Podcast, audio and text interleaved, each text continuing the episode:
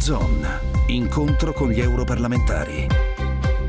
Bentrovati agli ascoltatori di Radio 24 da Silvia Bernardi. Il Parlamento ha votato un aggiornamento delle norme europee per impedire il commercio di beni e servizi che possono contribuire alla tortura o alla pena di morte. Durante i negoziati con gli Stati membri, il Parlamento ha inserito un divieto di commercializzazione e di transito delle attrezzature utilizzate per il trattamento crudele, inumano e degradante delle persone nei paesi terzi. Ora sarà illegale vendere e comprare online servizi pubblicitari per le merci vietate che non abbiano altro uso pratico se non quello di esecuzione o di tortura, ad esempio sedie elettriche, sistemi di iniezione di droga automatici o viti a spillo. Il divieto si applica anche alle esposizioni fiere all'interno dell'Unione, dove alcune scappatoie legali hanno finora consentito, nonostante il divieto di esportazione, la pubblicizzazione e la visualizzazione di alcuni prodotti, ad esempio manganelli a spillo, scudi a spillo e manette dentate da applicare ai pollici. Ne parliamo con l'europarlamentare Tiziana Beghin che saluto. Provvedimento sicuramente importante ma forse un po' tardivo, non trova? Sì, beh, decisamente il provvedimento è un po' tardivo perché andiamo a aggiornare eh, un regolamento del 2005, quindi gli anni nel frattempo sono passati, la tecnologia ha fatto passi da gigante e sicuramente eh, gli aggiornamenti potevano essere fatti molto prima, però insomma come si suol dire meglio tardi che mai. Scorrendo l'ultimo rapporto di Amnesty si trovano nomi e cognomi di imprese che fanno affari con gli strumenti di tortura come scariche elettriche, fruste, bastoni, catene, medicinali usati per la pena capitale. Fino ad ora hanno avuto vita facile in Unione Europea? Beh sì, decisamente hanno avuto vita facile, molto ipocritamente si è chiuso un occhio, si sapeva anche che si potevano trovare delle scappatoie per poter comunque aggirare anche una norma che in qualche misura voleva porre dei freni, però faccio un esempio banale, eh, quando la legge parla di masse chiodate definendole bastoni di legno con dei chiodi, in questo momento possono essere costruite in carbonio e queste sono escluse dalla normativa. Questo era una necessità assoluta, eh, intervenire per poter eh,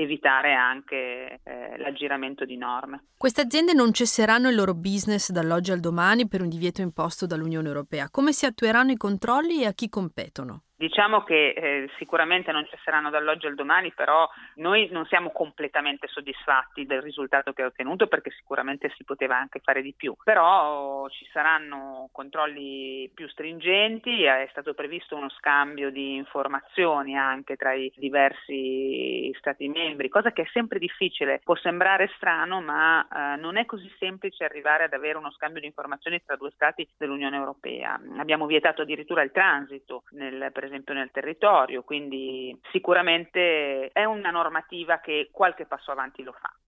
UZON, incontro con gli europarlamentari. In collaborazione con Euronet Plus.